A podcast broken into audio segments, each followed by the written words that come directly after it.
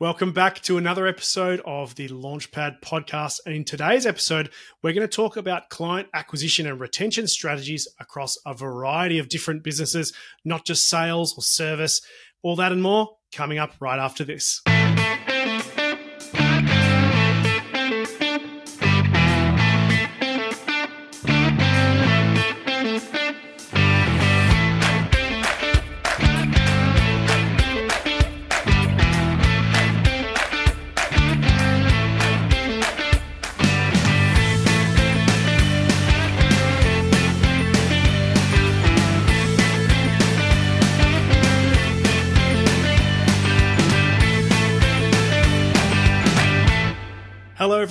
Welcome back to another episode of the Launchpad podcast.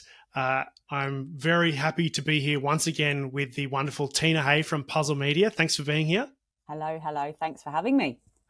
And um, now that we've got over our um, audiovisual technical difficulties that we had prior to starting the recording, uh, today's episode is going to be about client acquisition, client retention, and looking at I guess, different strategies and approaches for different uh, industry types and business models. So, um, Tina, why don't you you take it away and um, and get us off and running?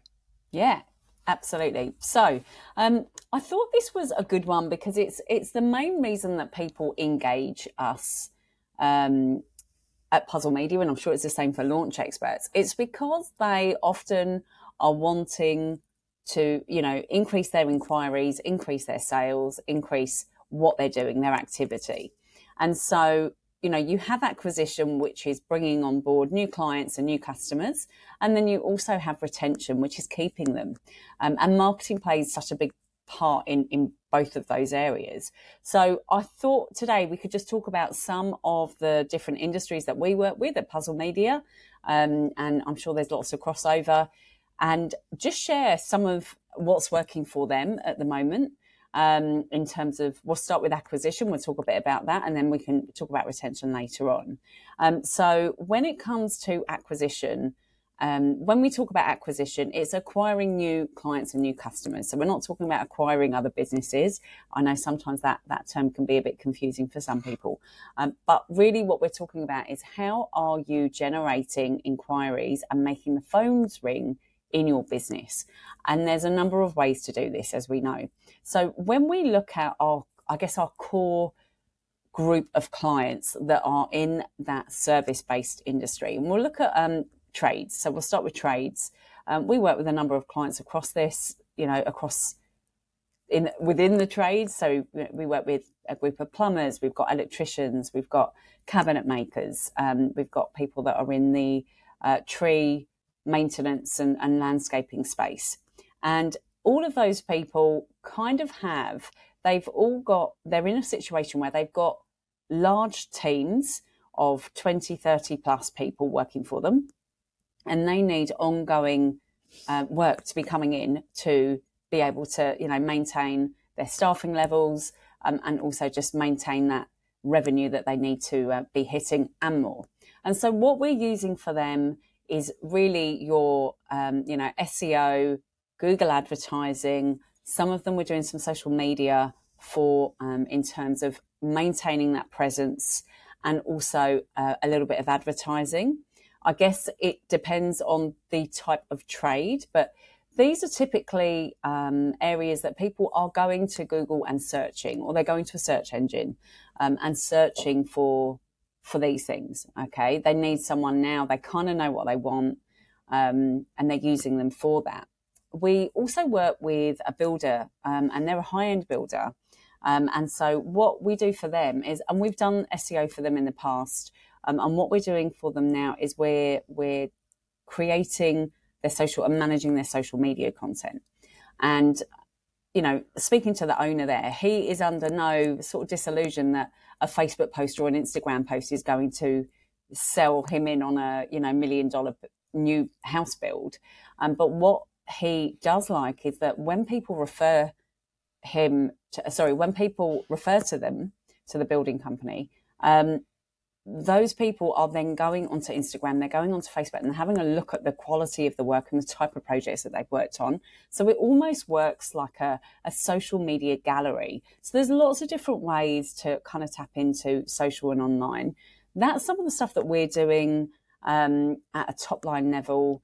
We are doing some email marketing as well with a couple of clients where, you know, once they're kind of coming in the door, uh, they they will, you know, usually it's a phone call um, or an email inquiry.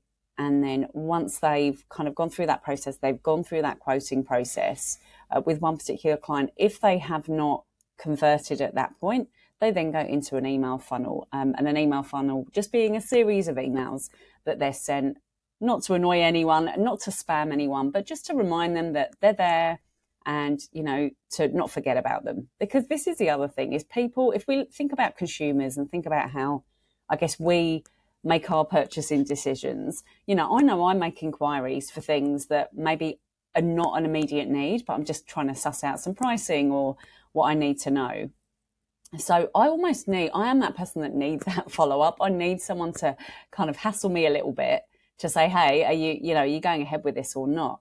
Because it's not necessarily that I don't want to go ahead with that particular person. It's just life gets busy, right? So um, we're doing some email marketing with some of those with uh, one client in particular around that as well. Um, what about you, Stuart? Yeah, it's um, it's funny what you said about. Uh, well, I mean, we're sort of talking about service service type businesses with tradies and things like that, and that's.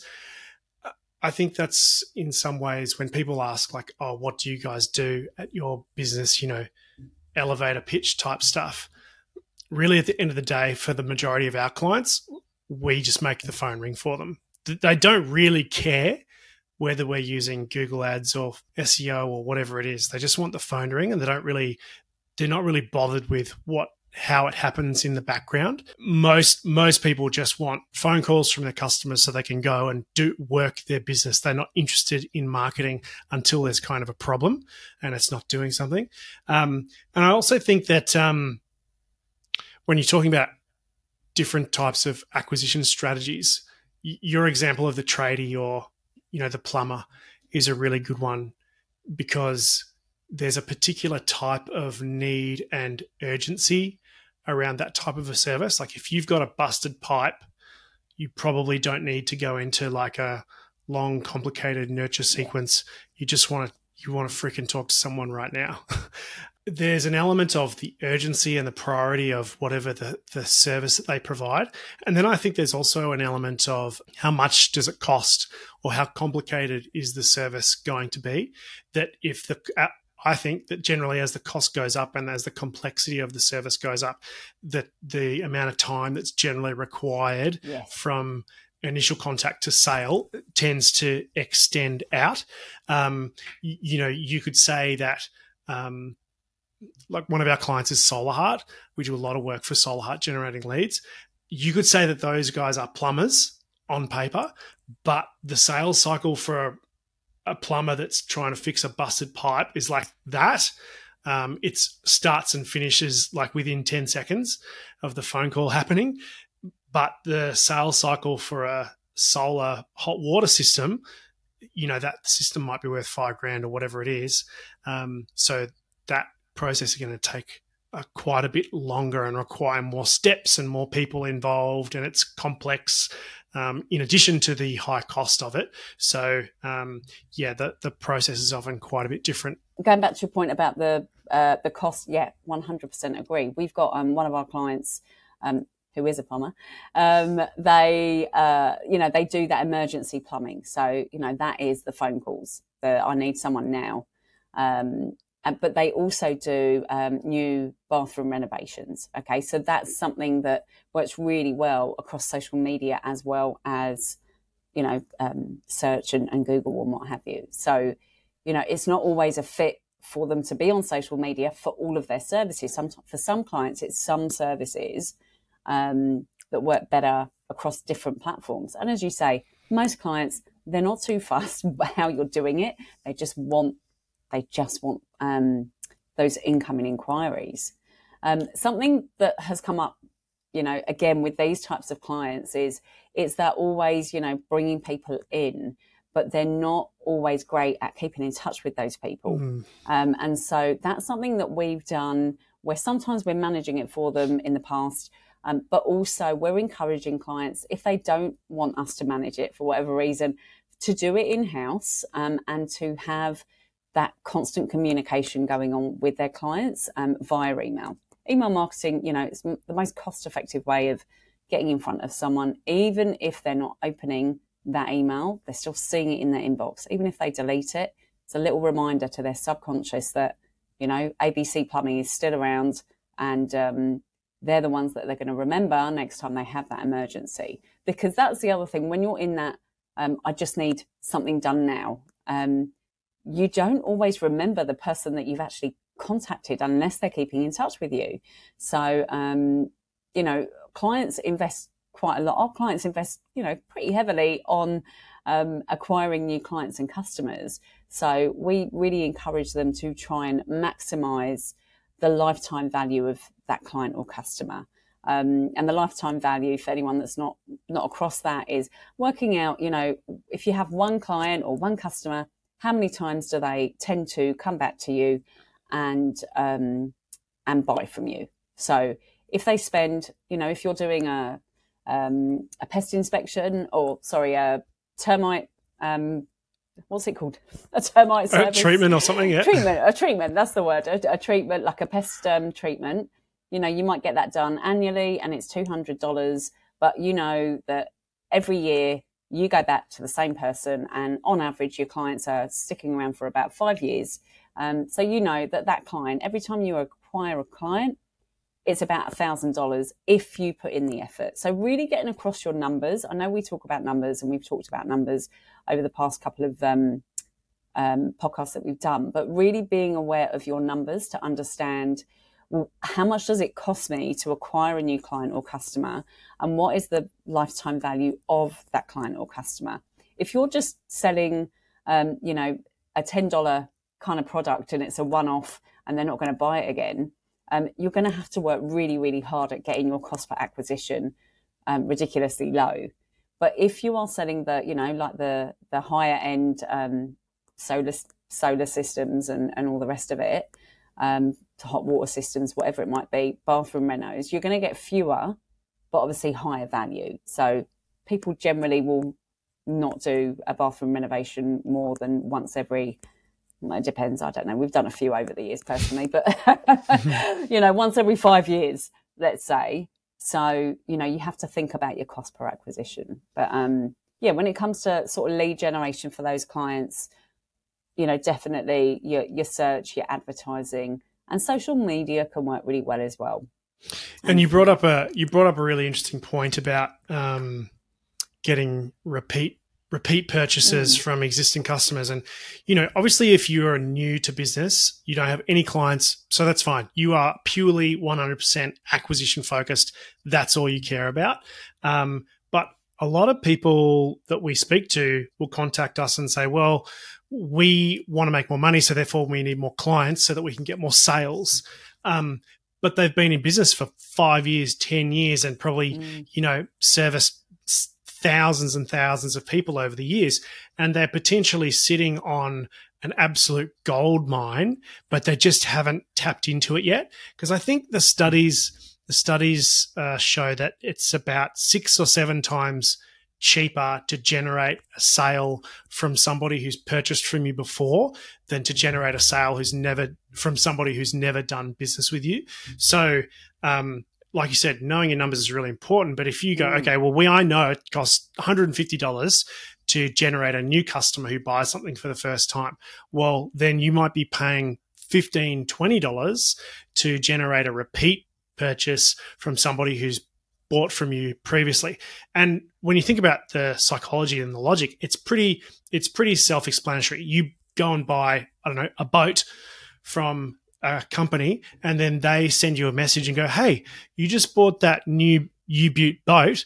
Here's some accessories that people often purchase with that particular boat.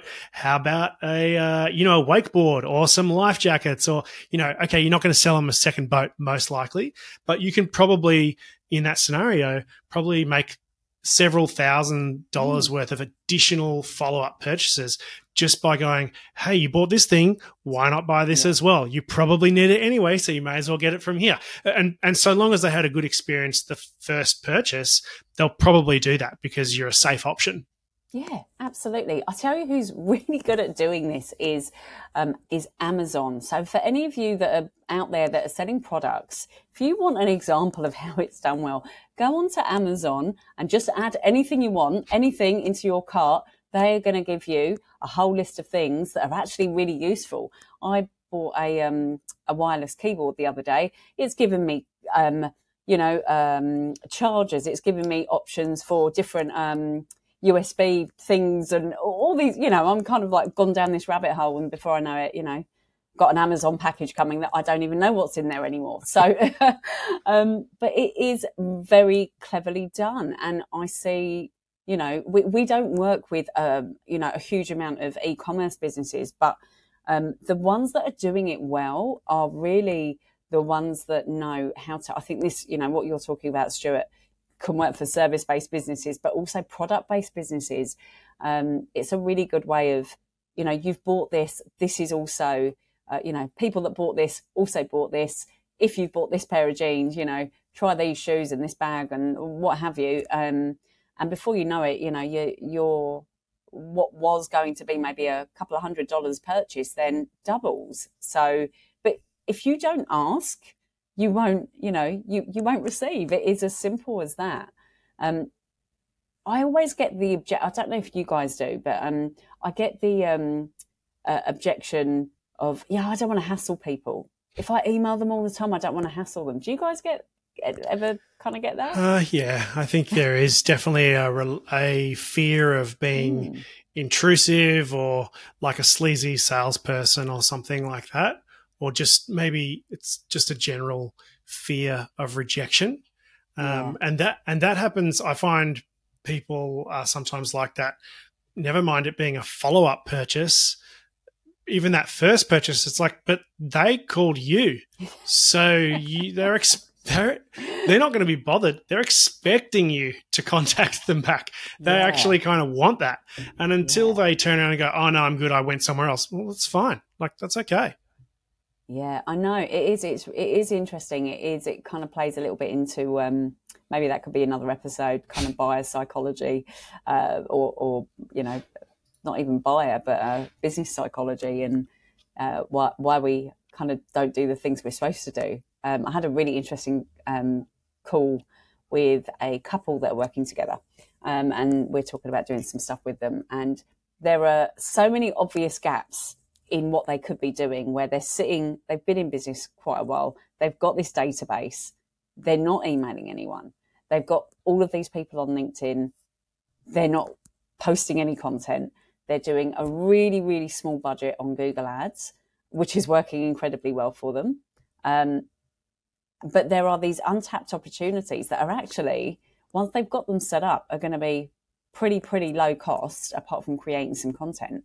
Um, but there, you know, the conversation was, oh, but we don't want to hassle people. You know, I don't want to hassle. I don't want to post all the time on my LinkedIn.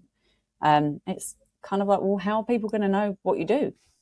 Like, how are people going to engage with you and you know converse with you if you're not reminding them that you're there? Because someone that has worked with you five years ago, ten years ago, even two years ago, they're not going to remember. They're not going to remember.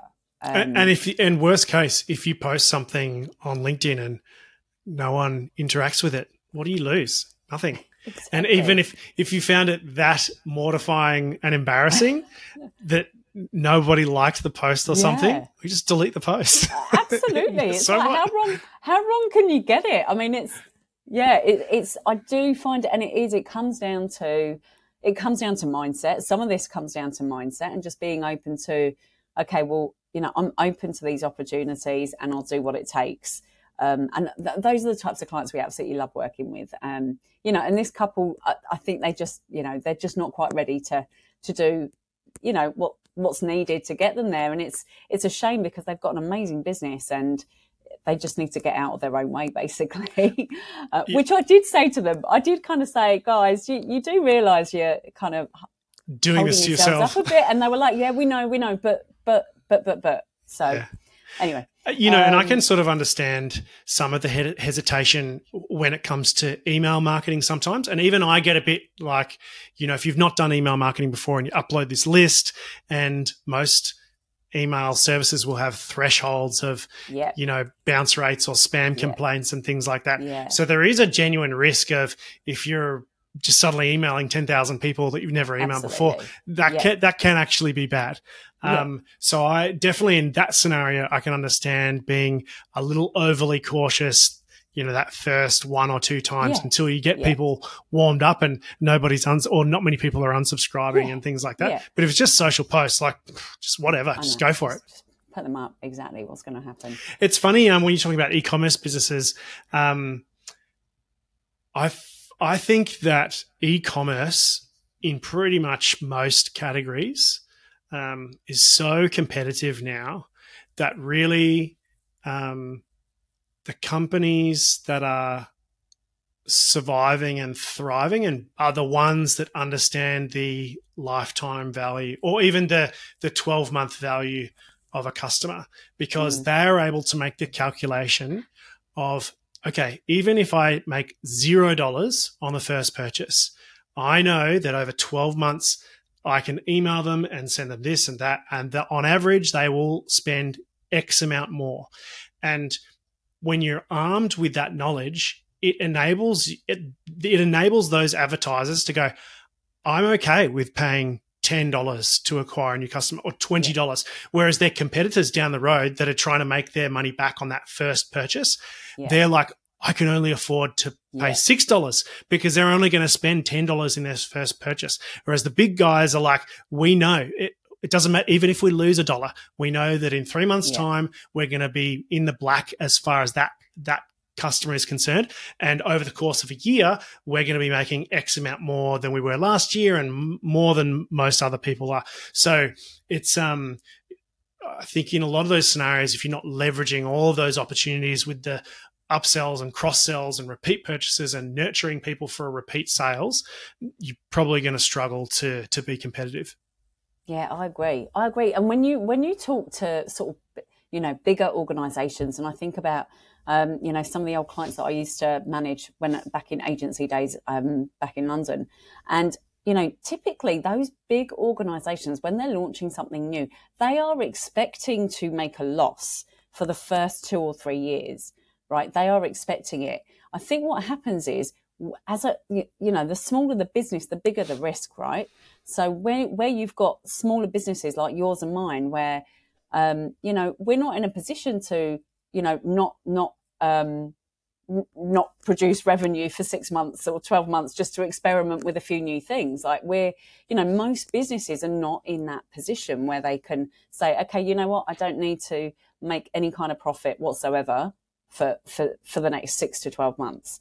Um, most, I mean, most are living sort of month to month, but at, at, best, you know, two or three months, you probably, you should really have up your sleeve. But going back to, you know, those bigger organizations, they are ready to pump money into something and make that loss and make those lessons through the loss to get them to where they need to be because they know that, you know, often when it comes to e-commerce, those first few, the first time you acquire a customer, like you say, Stuart, you, sometimes you, you're losing.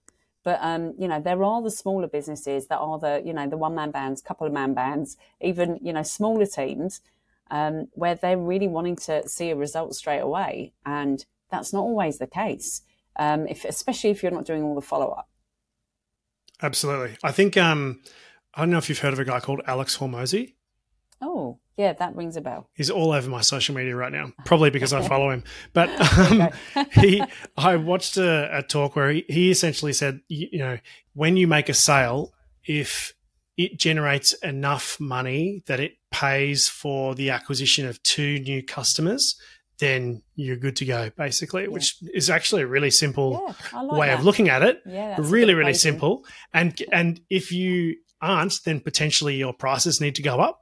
Or, mm. you know, if, hey, if you can squeeze your acquisition cost down, yeah, of course. But if you can't, if you know it always costs $50 to generate, yeah. uh, to create a new customer, then you know where the minimum standard is for your pricing to be able to have reliable growth uh, going forward. And if you think, oh well, my my stuff isn't worth hundred dollars per sale or 150 per sale, well, then you maybe need to find some way of increasing the value, yeah. offering a better quality thing or a bonus yeah. or something like yeah. that, so that you can justify those increased prices. Because essentially, as soon as you reach that equilibrium of cost to generate a to to generate two sales versus the cost of one uh, the um, revenue for one sale, um, then your growth just kind of automatically goes up, basically. Yeah, yeah, and I think um, I think with that, like I like, I really like that equation actually, and that makes sense. You know, um, I'm just picking up on what you said about offer and packaging up things. That's the other thing that I think some um, we've only just touched on, like we started talking about trades, and we'll talk about some other industries, but um, I think that's something that that businesses that are both in the e-commerce space and also in the service-based industry space really need to have a look at if they haven't already is how they are packaging up their services in a way that is um, going to give their clients and their customers the best results, the best outcomes, um, and also how are they making that look attractive? So it's a no-brainer. I want to do it. Um, I think that is something that is often missing, and it's it's something that we do a little bit of work with clients on, uh, where they're coming and kind of saying, "We just want the phones to ring," and it's like, "Well, okay, what's your offer? Like, what what what are your packages? What what are you doing here? And what is the you know where where is your your customer now, and where are they going to be?"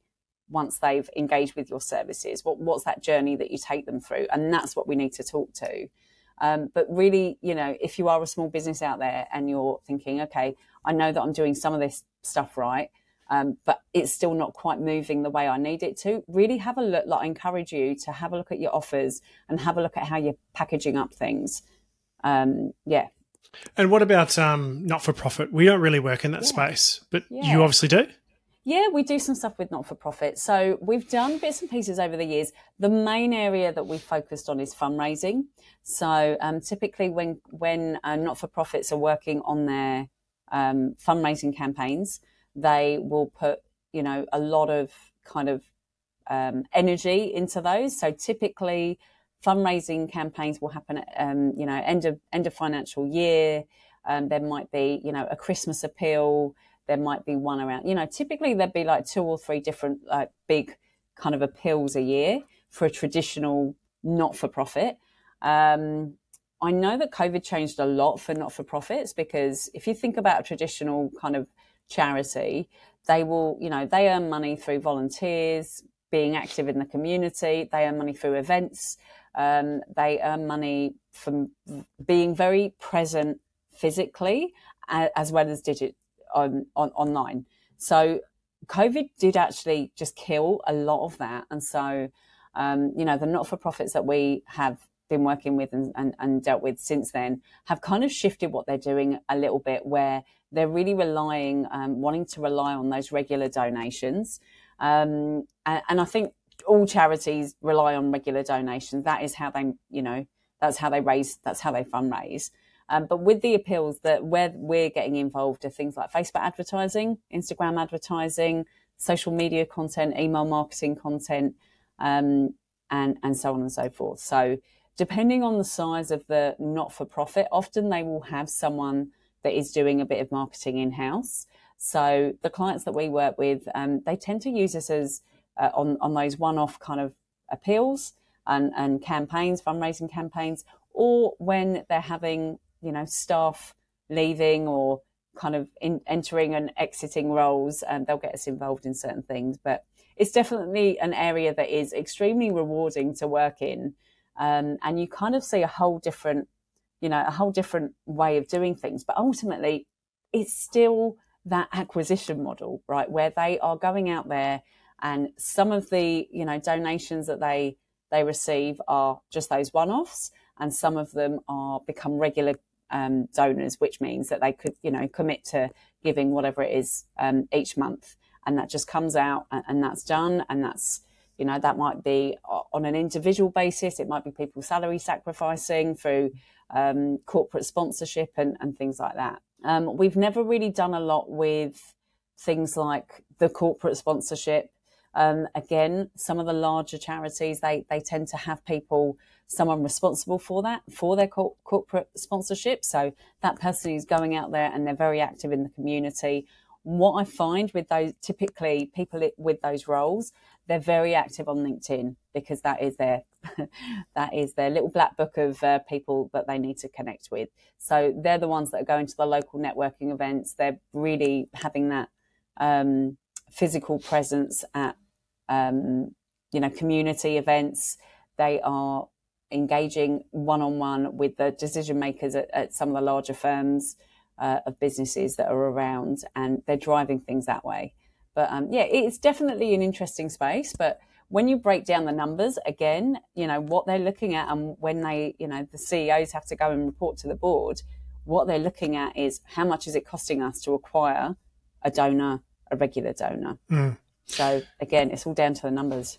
Let's switch gears and talk about B two B because yes. we've kind of um, when we're talking about e-com and yeah. service, you know, we sort of tend to be well, I definitely do default to talking about uh, B2C, which yep. f- for anybody that doesn't know is business to consumer, um, which is the plumber relationship with the lady who has a busted pipe. That's B2C. B2B is uh, like, for example, for me, if I'm going and looking for a software package and I'm doing some searches online, that's a B2B or business to business uh, transaction. Um, so that scenario is something that I'm very familiar with because I'm always looking at different software packages and how I can make things more efficient and, you know, provide a better service for our clients. So when I'm, and I've been looking at 10 different softwares over the last month, it's been horrible. But oh. as soon as you go to their website and you, let's say you schedule a demo or you, you download whatever the ebook is that explains the feature set or something, you're instantly going to expect to be retargeted on Facebook, Instagram, probably LinkedIn, probably YouTube. You, if you gave them your email address, you're also expecting to be receiving, well, whatever the thing is that you wanted to download, but then almost certainly some kind of follow up emails. And that's what people are referring to when they talk about this omni channel um, approach to marketing, mm. which is once you enter their their their web, you're screwed. um, no, once once you interact with them, they are going to take every opportunity to uh, show you testimonials or case studies or whatever it might be to help nudge you along to the point where you're ready to purchase or book a, a sales demo or essentially go down to the next stage in the in the sales process. Yeah, yeah, I love that, and same. Um, you know, it's it, you're right.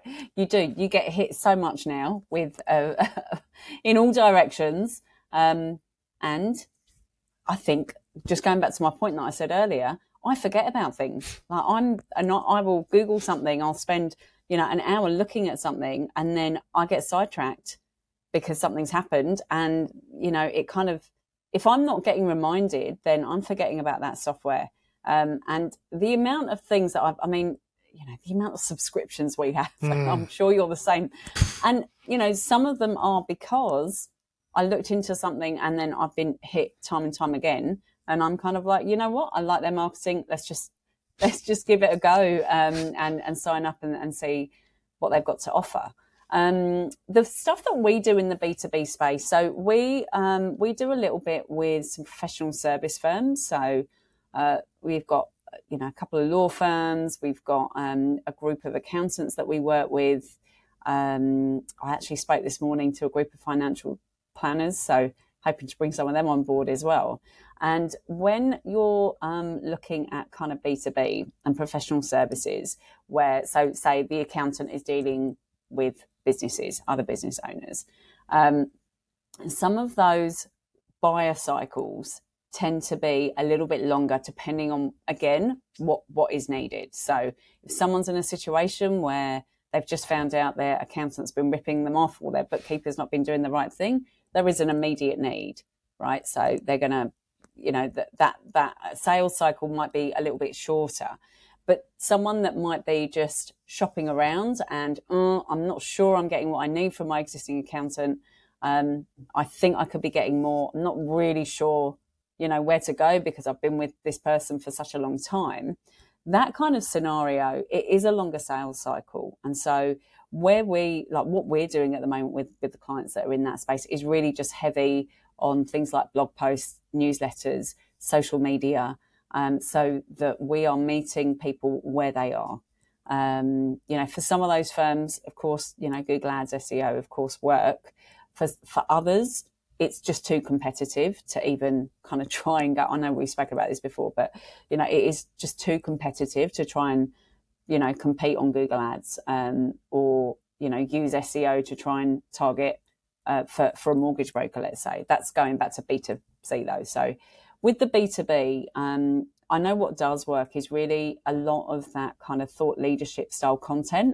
Um, where it is being shared on LinkedIn and it is kind of going a little bit deeper than just the fluff. Um, running webinars can work really well to, you know, it's great for lead generation and just building that that funnel where you are, you know, you're bringing them into your kind of stratosphere, um, and then you are remarketing to them, you're marketing to them through email, uh, but you're starting off by giving, you know, and with B2B, and it's something that we do, I know at Puzzle, you know, we give a lot of free info out there.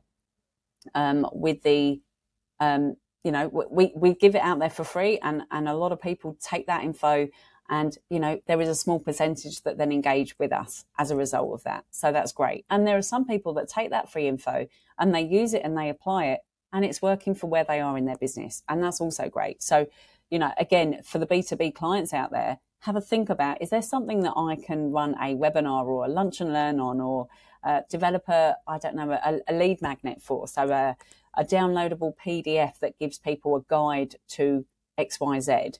Um, so, really have a think about how that could fit in with what you're offering. Um, and just also knowing that with B2B, sometimes it is a longer sales cycle depending on the cost of your service or product. And I want to um, just, I know we kind of talked about email already, but I'm going to talk about it again because, again. you know, one thing that you remember when Facebook first came out and you could just post anything and it would essentially right. go viral. you know, oh, it's just amazing. I love those days. Everyone would see leads for 50, 50 cents. Yeah, and then gradually the reach goes down and down and down as yeah. the user base um, grows. And then you have to buy ads, and everyone cry, "Oh, it's so unfair! How are they like as though they're providing like a public service, like it's air or something like that. Oh, we should, we're entitled to yeah. whatever. When Instagram came out, same thing, massive reach, and then it goes down. Oh, Instagram's doing the same yeah. thing that Facebook did, and then so evil. Yeah, and then uh, TikTok. Oh, oh my gosh, the reach on TikTok is getting worse. How could this happen three times? if you have an audience on social media, whatever the channel is, you must do everything in your power to get them into your email database mm-hmm. at a minimum. And if you're not, then you really have nothing to complain about when the reach essentially goes and you can't just spam out your latest offers and price lists and be disappointed when no one sees it because it's a garbage post. You must be capturing those people so that you actually own their details, not Facebook or Instagram. Yeah. And because essentially, when you don't own their information, you have to pay Facebook to access it in the form of ads. If you have thought ahead and actually, like you said, offered something for free, some little PDF download that will probably take you half a day to generate and allow and has a little bit of value, allows you to capture their details. And then if you want to communicate with that person, you can email them direct essentially for free. Or if they've been, if you've given something that's valuable enough that they gave their phone number as well, you can call them up or send them a text message. And what you don't have to do is pay, put money into Facebook or Instagram because you want to push out an ad to them. That is the game that has to be played. And I, I really have to hope that each successive time that a new platform comes out, people learn this lesson, but it seems like a lot of people don't, and they're just waiting for the next the next TikTok to come out that they can jump onto and you know put their you know average quality posts up and hope that it just gets seen by everyone. And the, and this is like the whole, you know, one of the main bonuses of social media is you get to move people onto your website and onto your email list. Like that is the goal as a business. Yes, engage with them on social media. Some people, I, I know people that do actually do quite, get quite a lot of clients through social media, through, you know, direct messaging and all the rest of it. Um, doing it that way, attraction marketing, that works well for people, say, in the coaching space, okay, where they don't need hundreds and hundreds of clients. They need a handful each month, maybe. And so that, that approach can work well. But when you're talking about scaling businesses, that's not sustainable, right? It's not sustainable to do that unless you've got a full team that are acting on behalf of, you know, your page and DMing and, and doing all, all of that jazz and obviously using chatbots and what have you. But, um, I've lost my point. Hang on. You're on a roll. on, I'm loving it. No. Um, but the whole point of social media is get them off there, have a conversation, engage with them on social media, get them off there and get them onto your list. And um, yeah, you're right. Every time a new platform, um, what was the one where it was um, it was audio? Oh gosh, I can't remember. Is that Periscope? It was Periscope, and then it changed to something else, and I'm, that's going to annoy me because I was on there. Um, have I still got it? I'm going to have to have a look. Clubhouse. Did I you join Clubhouse? I heard about that, and I think okay, I wasn't so invited to the club. At, so club, this was right. So Clubhouse was it was audio, and it was kind of rooms like this. I say rooms. That's what they were called. They were called rooms, and you would join the room, and you could, you know, listen in. It sounds creepy. Actually, now that I'm explaining it, little bit, little bit, but you had to have an invite. You had to be invited by someone, and it went off in the UK. It was everyone was going on there.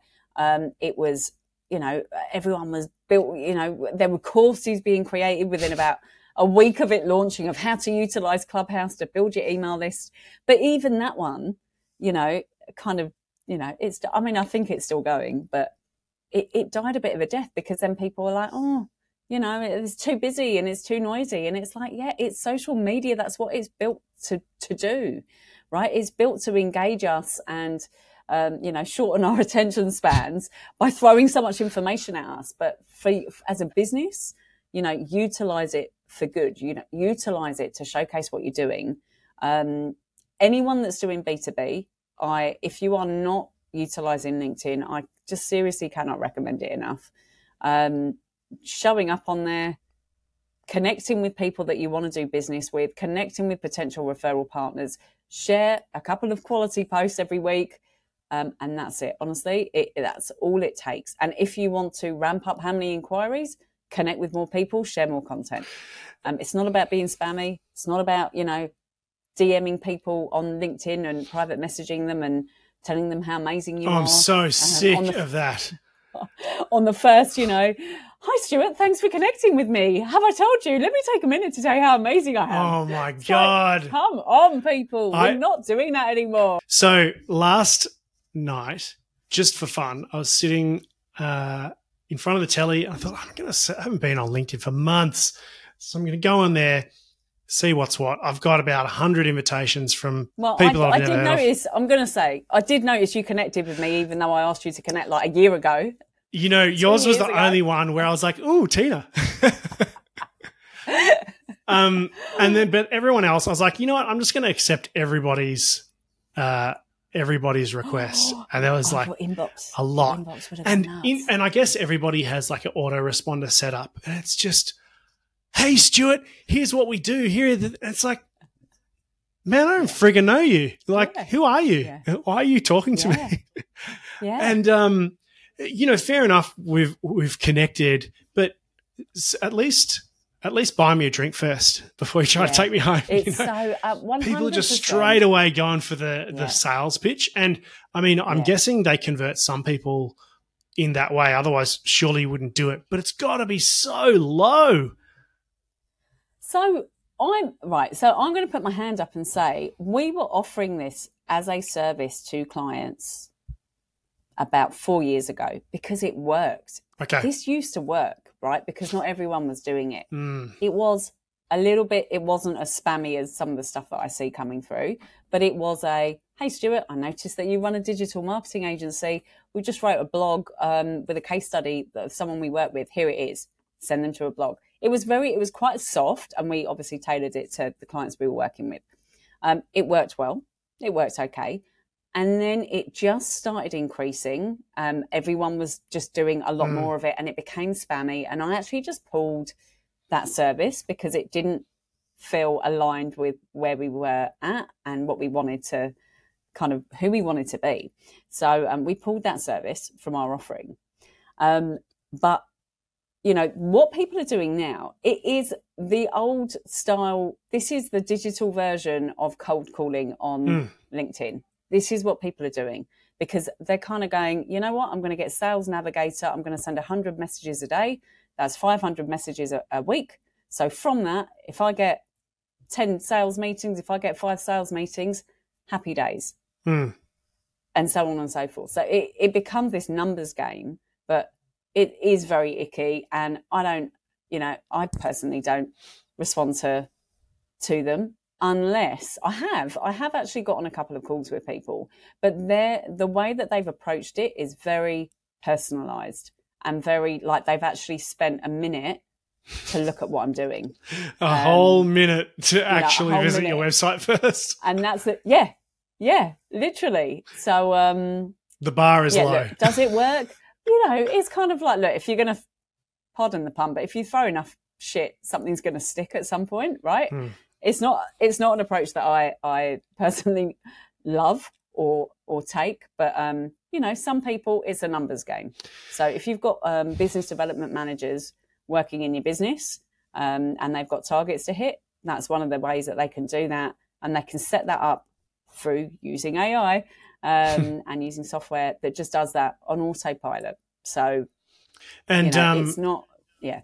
and I think, um, and this kind of comes back to what we're talking about advertisers, you know, the e commerce people that are succeeding because they understand the lifetime value. I think a lot of uh, novice advertisers or novice people that are new to marketing in general for their business, expecting a sale after the very first click and interaction. And, you know, sometimes feeling disappointed when, oh, all these people clicked on my Facebook ad and through to my website, but, you know, only so many people actually signed up and no one purchased anything. Well, yeah, and that's okay. So now you have to do the legwork to start, hey, I noticed you downloaded the the PDF, Sam. What kind of issues are you having with your photocopier or whatever it is? You know, is, this, is there any questions that you had after reading it? Oh, yeah, I'm struggling with my toner or, you know, my photocopies look terrible or whatever it is. Oh, cool. Maybe we can help you. You know, you, you, you get the opportunity to then have that conversation. Yes, it would be so great if people would just click the thing and just give you money straight away. Wouldn't it be so nice to live in that world? It is not often like that. Sometimes, sometimes people get lucky. Most of the time, it's probably not going to be like that for most most services. Yeah, no, I agree. I think um, I think setting realistic goals as well of you know what is an average click through rate and how many should I expect to convert from a you know if I get hundred people to my site, how many of them should really be inquiring? Uh, being across those numbers for your industry is really key. Um, because then your expectations are realistic and you can also do some planning especially if you if it comes to you know doing paid advertising through whatever medium you're choosing to use. How many website clicks do we need to you know if you know that people some of the people that are clicking are converting work out what your conversion stats are and then work backwards right? What's a cost per click? How many people do i need to get there and so on and so forth so you know again going back to the numbers in anything that you do in acquisition. Um, we haven't really talked about um, the retention, um, but I would, you know, I think the the you know we touched on it some of the email marketing, but really just keeping keeping in touch with your clients. um, and your customers and being, you know, at the forefront of their mind is my advice. and so doing that through email marketing and social media is a really good way of just keeping in touch um, with your clients. And also don't be scared to do a bit of remarketing to them.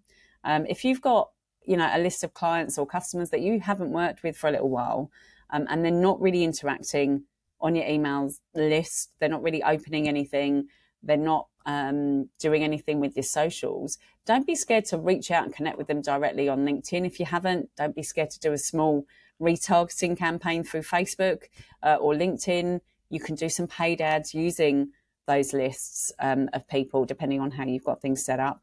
But um, that is another way of just reinvigorating an existing list. Um, we had a, a client that came to us, oh, it was a few years ago now, and they came to us for Facebook advertising. He was adamant, he was selling uh, boat trailers. He was adamant he wanted to um, do Facebook advertising. So he had, uh, sorry, a boat trailer business and he also had a promotional product business.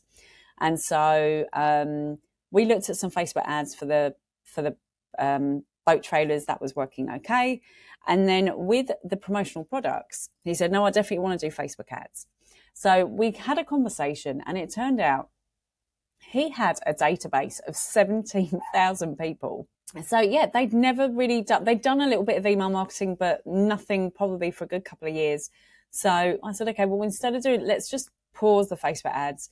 Let's do a six week nurture campaign. Obviously, not to all 17,000 at the same time. Um, we help them set that up and just do a, you know, kind of, I think we're doing two or 300 emails at a time that was working so well for them. All they ended up doing, we helped them set it up. We did emails, I think, for with them for about three months. They then took that back in house, um, and it was great. They got a great result, and I'm still on their email list, and I still get their emails um, once a week. They do an email out to everyone, and that is enough for them. So. You know, don't always be focused on bringing new clients in. New clients are great, but just don't forget about all of the um, you know, the, the potential that is sitting within your existing and your past clients and customers. 100%. And we're at 54 minutes. Have you seen that? I, I did just see that, yeah. Okay. Crazy. Is there anything that I you desperately want to cover? Goes. I know it's fast, isn't it? No, it goes really quick. Just um, on the email marketing, I just wanted to share a tool that you're probably across, hmm. Stuart, but I've only just found out about. It's called Milled, M I L L E D dot com and you can actually does it use ai emails. Of course it does. Oh good because otherwise um, i'm not interested. it you it basically scours. So you could put in um, Cotton On as a brand and it will bring up all of their email marketing so you can see what they're doing. So you can search on brands or you can search by keyword. So if you are a family law firm you can search family law and it will show you all the emails that, okay, I'm assuming you haven't heard of it because that was my face when I was like, oh, this is cool. Wait, are these, are these, I'm not an expert on it. I just discovered it like last These are actual, so. these aren't just like templates that are good for no, florists. These, these are, are, actual. Act- no, no, no. These are emails, actual emails that are out there that people are sending their clients and customers. Wow. Just a side note, apparently they're quite good for um, grabbing any discount codes you need as well for the online shopping shoppers amongst us. Wow. Um, but use it for inspiration. So I had a little play with it last week. Um, really good for just getting some ideas for what are other brands putting out there. This is not a we're going to copy what they're doing. This is for inspiration. Like use it for inspiration. Um, you could totally copy what they're doing though, if you wanted to. I know, but I thought it was. Um, I've never seen anything like that before um, when it comes to emails, so I thought that was really interesting. Wow, very cool. Mm. I like it. Thank you for sharing that. Go. I'm going to take a look. No problem. That's your afternoon taken care of. Oh yeah, yeah. Like I didn't have enough to distract me. I got like 10 million AI tools that I want to look at. Oh, stop. I know. I know. But one of my team sent another one through the other day. Um, oh, I can't remember what it's called. I'll, I'll remember and share with it now. Bark, I think it is. Bark AI? Bark? I think so. That might be wrong. She said it's better than Chat GPT. Oh, you're talking about Bard. Are you Bard, talking about Bard? Google Bard. Bard. I've not used ah, it actually. Yes. No, I haven't either. Okay. Why the hell would you call it Bard? Such a bad name. No. All right, now I'm going to. Thanks. Now I've got two Anyway. things to do this Okay. afternoon. Ladies and gents, that is going to bring us to the end of our episode for another week of the Launchpad podcast. I want to firstly thank Tina again for uh, being here. Thank you very much. You're so welcome. I love it. And for you guys at home, thanks for listening in and subscribing on whatever platform, Spotify or uh, Google Podcasts or Apple Music. I don't know what the Apple one is called. Whatever. The Apple platform. Thank you very much for Apple thing. listening. Yeah, for listening on the Apple thing or whatever other device or platform you happen to be tuning on from. We appreciate you uh, listening in. And we're going to see you next week for another episode of the Launchpad.